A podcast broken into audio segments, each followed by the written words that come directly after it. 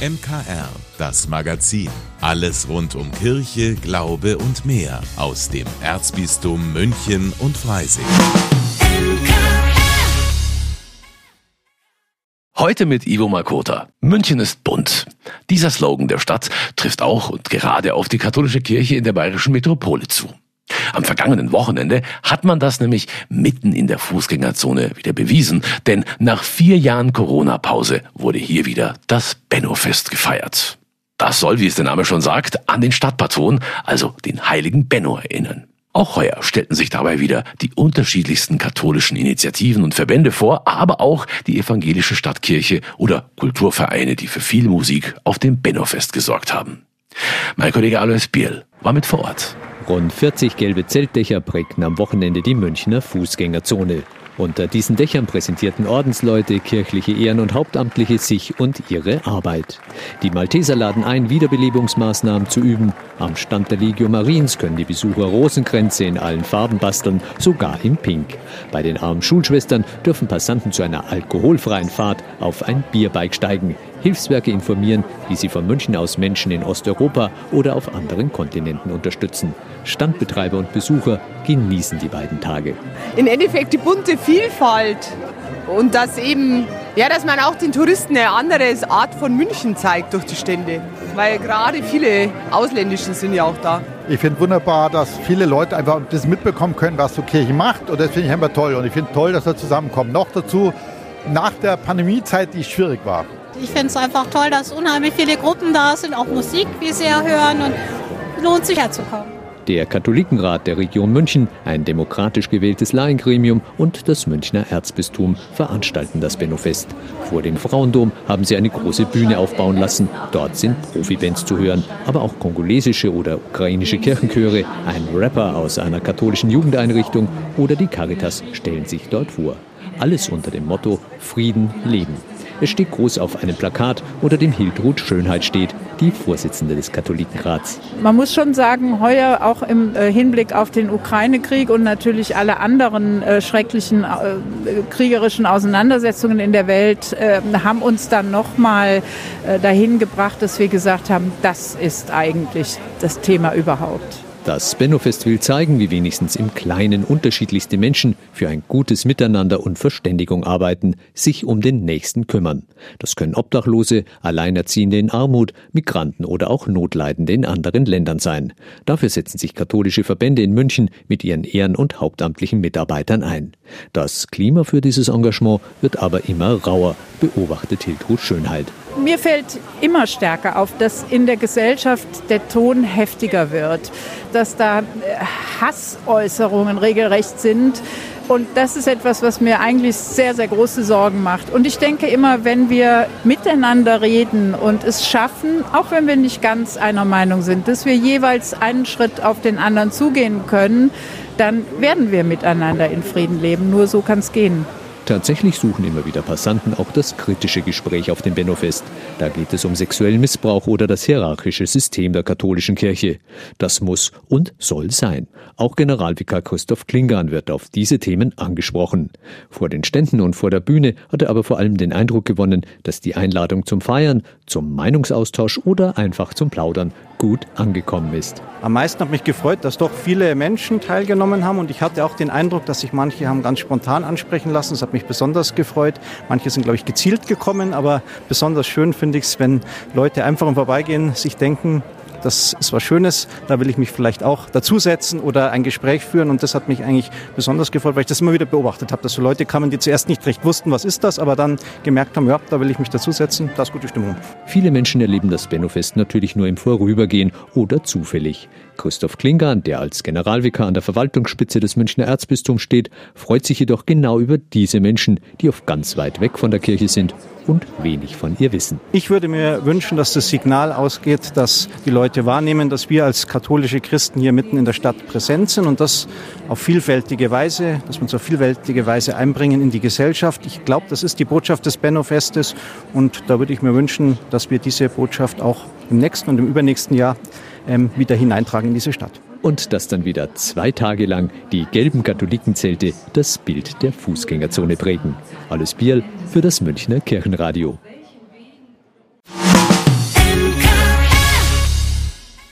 Pfarrer Schießler hat der Auftritt von Christian Wulff bei Sandra Maischberger letzte Woche ziemlich beeindruckt. Er fragt sich, warum er eigentlich damals, als er noch Bundespräsident war, nicht so aufgetreten ist wie heute. Was ihn genau bei diesem TV-Auftritt so beeindruckt hat, was das mit der heutigen Situation auf der Welt oder der Situation der katholischen Kirche für ihn zu tun hat, das hören Sie in der neuesten Folge von Schießlers Woche. Schießlers Woche. Hier spricht der Pfarrer. Ich bin mehr oder weniger zufällig in die Sendung Maischberger hineingeraten, ohne große Ankündigung. Es waren die üblichen Themen, die wieder beackert wurden, natürlich Ukraine-Krieg, aber was auch sehr wichtig war, das Erstarken der rechten Ränder in Europa, bei uns in Deutschland vor allem die AfD, die immer mehr dazu gewinnt. Und neben den normalen Studiengästen wechselte Sandra Maischberger dann den Platz und ihr Gesprächspartner war Christian Wulff, ehemals Ministerpräsident, zwei Jahre lang Bundespräsident und äh, heute würde man sagen, eigentlich äh, lapidaren Umständen musste er zurücktreten, wurde dazu gedrängt, war ja ein Zison Merkels. Also wenn man das vergleicht mit äh, dem, was äh, gegen einen Donald Trump ins Feld geführt wird, dann muss man schon sagen, bei uns äh, haben wir schon andere Maßstäbe, wo Politiker Amt Amt geben müssen. So, und da sitzt er nun und wir haben ihn ja nicht unbedingt in allerbeste Erinnerung dieses ganze Geplänkel da, ähm, das er zu seiner Amtszeit aufgeführt hat. Und dann beginnt er zu sprechen. Er beantwortet die Fragen flüssig, klar, deutlich und verständlich in einem Fluss auf einem Niveau, das sehr hoch ist und trotzdem für jeden verstehbar. Thema war klar die Demokratie. Welche, welche Gefahren äh, stehen unserer Demokratie in unserem Land gegenüber? Und dann kommen Sätze, die musst du dir wirklich mitschreiben. Die Demokratie funktioniert nur mit Demokraten, sagt er. Auf die Frage hin von äh, Sandra Maischberger, dass die Wähler verdrossen sind, dass es so viel Unzufriedenheit mit der Demokratie in unserem Lande, mit den Parteien, mit dem politischen Handeln gibt, Stichwort äh, Heizgesetz, das ja jetzt seit Wochen in der Diskussion ist, antwortet Christian Wulff, die Faulheit der Leute die auf der Tribüne sitzen, die nur rummosern, rummeckern, aber nicht selber was tun. Das werden wir uns nicht mehr lange leisten können. Maischberger meinte ja, äh, äh, soll ich jetzt eine Partei gründen? Tun Sie's, sagt er. Ist besser, als nur rumzumeckern. Ich kann mich erinnern an eine Veranstaltung vor vielen Jahren, da war er noch Ministerpräsident hier in München äh, bei einem Ehrenamtsabend und da hat er den Leuten gesagt, wir müssen in diesem Land etwas ändern. Wenn jemand abends aus dem Haus geht zur Hauptversammlung seines Vereins, in dem er Mitglied ist, dann darf die Gattin am Gartenzaun ihm nicht nachrufen und lass dir für ein Jahr kein Amt übergeben, sondern sie muss sagen, wenn sie dich brauchen, dann tu was. Er hat das in diesem äh, Gespräch genauso wiedergegeben. Niedermachen ist leicht, hat er gesagt. Selber machen, das ist schwierig. Dieses Jammern, dieses äh, ständig äh, sich entschuldigen müssen, dieses äh, äh, Klagen bringt kein Land weiter. Demokratie funktioniert nur mit Demokraten. Das heißt, Demokratie darf man nicht denen überlassen, die eigentlich gar nicht demokratisch sein wollen hat mit, allein mit diesem Einstieg in das Gespräch einen unglaublichen Auftritt hingelegt. Und ich dachte mir, Mensch, wieso habe ich den damals nicht erleben dürfen? Wieso warst du nicht als Bundespräsident schon so drauf und hast uns äh, deine Gedanken so hingegeben? Im weiteren Verlauf ging es um die Frage des Personenkultes. Dieses Erstarken der rechten Ränder hängt ja auch damit zusammen, dass der Mensch vor allem dann, wenn die Verhältnisse unsicher werden, wie wir es jetzt in Corona und jetzt mit dem Ukraine-Krieg erleben, dass Menschen Führergestalten brauchen. Personenkult, sagte er klar und deutlich, bringt weltweit die Demokratie in Gefahr. Wenn wir die Bilder sehen von den Wahlkampfveranstaltungen, die Donald Trump trotz Gerichtsverfahren und alles schon macht, kann man das handgreiflich erleben. Es gibt, sagte er, eine gewisse Hinwendung weltweit zu einem ganz gefährlichen Personenkult. Warum? Weil nämlich, wenn alles schwierig wird im Leben, sich Menschen einer vermeintlich starken Person einfach zuwenden, um Verantwortung von sich abzugeben zu können. Er erzählte von äh, Treffen mit verschiedenen Politikern, äh, auch äh, ein Treffen mit äh, Wladimir Putin und ähm, er fasst das alles zusammen, wenn er sagt, äh, man hat das Gefühl, es ist wie mit dem Phantomschmerzen eines Patienten, der ein Gliedmaß an seinem Körper verloren hat. Es gibt viele Nationen, die haben solche Phantomschmerzen. Und jetzt hören wir sie ganz deutlich in den Kriegsbegründungen, die Putin liefert. Das sind Länder, die wollen sich Gebiete wieder zurückholen, weil sie sagen, die gehören doch eigentlich uns. Und wenn das dann als Grund hergenommen wird, dem anderen sein Lebensrecht zu nehmen, dann kommen wir in ganz fatale Verhältnisse. Er nennt es Echokammern. Das heißt, das sind Leute, die nur ihre eigene Stimme, ihre eigenen Vorstellungen hören, die nicht auf die Welt hören, die nicht auf die anderen hören. Ein ganz wichtiger Punkt, der mich natürlich als äh, Pfarrer sehr angesprochen hat, war sein Hinweis dass wir in der Politik die christliche Überzeugung immer mehr vermissen müssen. Es gibt kaum noch Politiker, sagt er, die sich wirklich als Christen definieren. Und das wird Europa definitiv verändern. Und da geht es jetzt nicht ums Äußerlichkeiten, möchte ich mal sagen, ob man beim Amtsbeid jetzt auf Gott schwört oder nicht, sondern ob man sich wirklich als Christ ausgibt. Er hat dann ähm, die Werte und die Begründungen, die das Christentum für eine gute Politik gibt, aufgezählt. Er hat als Beispiel genannt die Gewerkschaft Solidarność, die an den Toren, an den Werkstoren, an den Werftoren in Danzig entstanden ist, von Christen.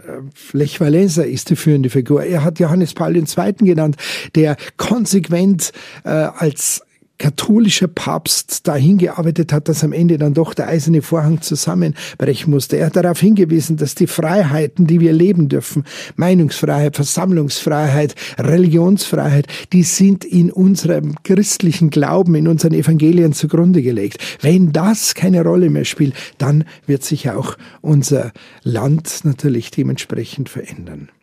Zusammenfassend zu diesem Themenblock politisches Handeln und christlich Leben sagt er, die Menschen sollten sich für einen Demokraten entscheiden, der aus dem christlichen Geist herausgestaltet und nicht für einen, der von Ängsten lebt und Ängste schürt. Und natürlich war auch der Ukraine-Krieg in diesem Gespräch ein ganz wichtiger Moment. Zu Putin hat er eine ganz klare äh, Ansage gemacht. Putin fuhr damals schon die Reformen von Jelzin und Gorbatschow zurück. Das hätte uns schon aufschrecken lassen müssen. Was waren das für Reformen, die nicht mehr geltend waren? Zum Beispiel, dass die Bürgermeister nicht mehr, wie es durch Glasnostia ermöglicht wurde, von den Leuten selbst gewählt wurden, sondern wieder von oben eingesetzt wurden. Man spürte auch seine ganze Besorgnis, äh, was diese Kriegspolitik betrifft. Und er hat auch gesagt, wir werden uns daran gewöhnen müssen, dass es noch ein ganz langes Leiden werden wird. So habe ich einem ehemaligen Bundespräsident zugehört und war nicht nur aufgrund seiner Eloquenz und seiner, ähm, seinem sicheren Auftretens, sondern vor allem wegen seiner Inhalte, die er uns da gegeben hat, zu sehr später Stunde sehr beeindruckt. Ich würde mir halt einfach wünschen, dass wir das in der Wirklichkeit unserer Politik erleben. Ich würde mir wünschen, dass wir das auch in der Wirklichkeit unserer Kirche erleben. Ich möchte, dass auch aus unserer Kirche klare Stimmen kommen, die Menschen, die uns jetzt so scharenweise verlassen, ihnen klar und deutlich sagen, und was erreicht ihr, wenn ihr geht, wenn ihr sozusagen kirchliche Nichtwähler werdet? Macht doch, arbeitet doch, stellt uns einen Spiegel vor Augen, setzt uns unter Druck, lasst uns spüren, was wir zu tun haben. Gründen Sie eine Partei, hat er zum Maischberger gesagt. Ich möchte fast sagen, gründen Sie eine Kirche. Keine neue, sondern arbeiten Sie an dieser Kirche. Denn wir sind unglaublich wichtig für diese Gesellschaft. Ich bin sehr beruhigt an diesem Abend eingeschlafen. Das waren gute Worte, mit denen ich meinen Tag abschließen konnte. Ich wünsche uns eine gute Woche. Euer Pfarrer Schießler. Das war die neueste Folge von Schießlers Woche von und mit Pfarrer Rainer Maria Schießler. Ein Beitrag, den Sie jederzeit auf münchnerkirchenradio.de und überall, wo es Podcasts gibt, nochmal hören und abonnieren können. Rund 100 Teilnehmer aus allen Bistümern Deutschlands waren letzte Woche in Berlin beim siebten katholischen Flüchtlingsgipfel. Alle arbeiten mit oder für Geflüchtete, die hier oder im Ausland Hilfe brauchen und Schutz suchen. Auch Bayern war beim katholischen Flüchtlingsgipfel vertreten. Meine Kollegin Maria Ertl hat mit zwei Teilnehmern gesprochen. Der Hamburger Erzbischof Stefan Hese hatte nach Berlin eingeladen. Er ist der Beauftragte der Deutschen Bischofskonferenz für Flüchtlingsfragen. Getagt wurde in verschiedenen Arbeitsgruppen. Vertreten war zum Beispiel auch das Hilfswerk Renovabis durch Matthias Dörr. Er war in der Arbeitsgruppe zum Thema Menschenhandel und sagt, diese Treffen sind wichtig. Sie sind natürlich einerseits ein Ort der Vernetzung zwischen den vielen kirchlichen Akteuren auf dem Feld der Flüchtlingsarbeit, sind aber auch ein Ort des inhaltlichen Austausches, auch mit Vertretern aus Politik und Behörden. Aber sie richten zugleich auch einen Fokus auf ein wichtiges Thema, auf ein wichtiges Feld von kirchlichen Engagement. Also ich hoffe sehr, dass der Flüchtlingsgipfel auch dazu beiträgt, dass dies innerhalb der Kirche wahrgenommen wird, aber eben auch darüber hinaus in der Gesellschaft. Wie groß das Engagement von Kirche in der Arbeit mit Geflüchteten ist, zeigten auch die Zahlen, die Erzbischof Hese in Berlin präsentierte. Allein im vergangenen Jahr hat die katholische Kirche in Deutschland über 94 Millionen Euro in die Flüchtlingsarbeit gesteckt. Rund 432.000 Schutzsuchende in Deutschland wurden erreicht. Zahlen, die Mut machen. Ich fahre mit einem Gefühl der Bestärkung nach Hause. Also es wurde deutlich, wie wichtig das kirchliche Engagement für Geflüchtete in unserem Land ist. Und es sind ja gerade die vulnerablen Gruppen, über die wir ja auch gesprochen haben. Und die stünden oft alleine da und wüssten nichts über ihre Rechte, hätten nicht die notwendigen Hilfsangebote und so weiter. Jesus schlug sich auf die Seite der Schwachen und Benachteiligten. Und so ist und bleibt der Einsatz für Geflüchtete eine wichtige Aufgabe. Und damit geben wir als Christinnen und Christen auch ein wichtiges Zeugnis in der Welt. Auch das Erzbistum München und Freising war in Berlin vertreten. Monsignore Rainer Böck gehörte als Leiter der Abteilung Flucht, Asyl, Migration und Integration zu einer Arbeitsgruppe, die sich mit der Bedeutung des Ehrenamts beschäftigte. Auch hier leistet die katholische Kirche mit über 37.000 Ehrenamtlichen im Einsatz einen wichtigen Beitrag. Bei den Traumatisierten muss Sicherheit wiederhergestellt werden. Sie müssen beruhigt werden. Sie müssen wieder erleben können, dass sie Einfluss nehmen können, dass sie selbst wirksam sind. Für die Traumatisierten sind Kontakte und Bindungen ganz entscheidend, damit sie neue Hoffnung schöpfen können. Genau hier stehen die Ehrenamtlichen zur Seite. Ein Auftrag, den Kirche erfüllen sollte und mit ihrem Engagement in der Flüchtlingsarbeit auch erfüllt, findet Monsignore Rainer Böck. Inzwischen sind 110 Millionen Menschen auf der Flucht Immer wieder weist die Kirche darauf hin, dass jeder Mensch, jeder Geflüchtete zu seinem Recht kommen muss. Die Kirche ist aber nicht nur eine Mahnerin in Worten, sondern ist in vielen praktischen Dingen eine ganz große Helferin für die Geflüchteten. Nicht nur in Arbeitsgruppen fand ein Austausch statt, auch in Diskussionen mit Vertretern aus der Politik wurde die aktuelle Situation von Geflüchteten im In- und Ausland diskutiert. Ein Tag, der auch ohne Beschlüsse Wirkung zeigt. Für mich war der Flüchtlingsgipfel auch in diesem Jahr ein großartiges Erlebnis. So viele Menschen zu hören und zu sehen, die in vorderster Front für die Rechte der Flüchtlinge kämpfen. Der siebte katholische Flüchtlingsgipfel in Berlin, ein Ort der Vernetzung und ein Zeichen nach innen und außen, wie wichtig kirchliches Engagement in diesem Sektor ist. Maria Ertel fürs MKR. Jedes Jahr wieder ist hier bei uns im Olympiapark Sommer-Tollwutzeit. Neben vielen schönen Marktbuden, leckerem Essen und toller Atmosphäre gibt's natürlich auch heuer wieder jede Menge musikalische Highlights. Eins davon gab's zum Beispiel schon zum Start am Freitag, zumindest für meine Kollegin Linda Burkhardt. Das Highlight der Woche. Hallo, ich bin Linda Burkhardt, Redakteurin und Moderatorin beim MKR. Und mein Highlight am Wochenende war unser Mädelsabend. Ich war am Wochenende das erste Mal wieder auf einem Konzert seit, keine Ahnung, seit Ewigkeiten auf jeden Fall. Die Idee dazu hatten zwei meiner Freundinnen. Eigentlich wollten wir einen ganz entspannten Mädelsabend zu dritt machen mit Couch und Film und Eis oder so. Aber dann haben sie vor ein paar Wochen vorgeschlagen, lass uns bitte auf dieses Konzert gehen. Ich war erst skeptisch, weil ich nur zwei Lieder der Band kannte, aber ich habe dann eine Playlist zusammengestellt bekommen, jetzt wochenlang rauf und runter gehört und es hat sich sowas von gelohnt.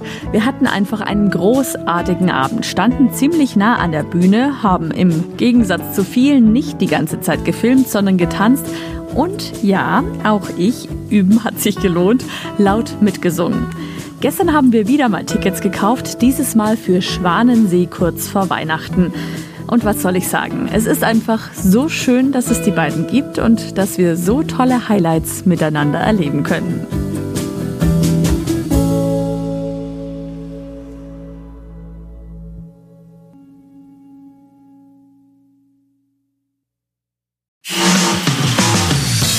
Vielen Dank, dass Sie sich unseren Podcast MKR, das Magazin des Münchner Kirchenradios, angehört haben. Wir freuen uns, wenn Sie unseren Podcast abonnieren und in der Podcast-App Ihrer Wahl bewerten. Am liebsten natürlich mit fünf Sternen. Wir haben auch noch viele andere schöne Podcasts. Diese finden Sie unter münchnerkirchenradio.de und überall, wo es Podcasts gibt. MKR. Wir machen Ihren Podcast. MKR. Mehr Tiefgang für den Süden.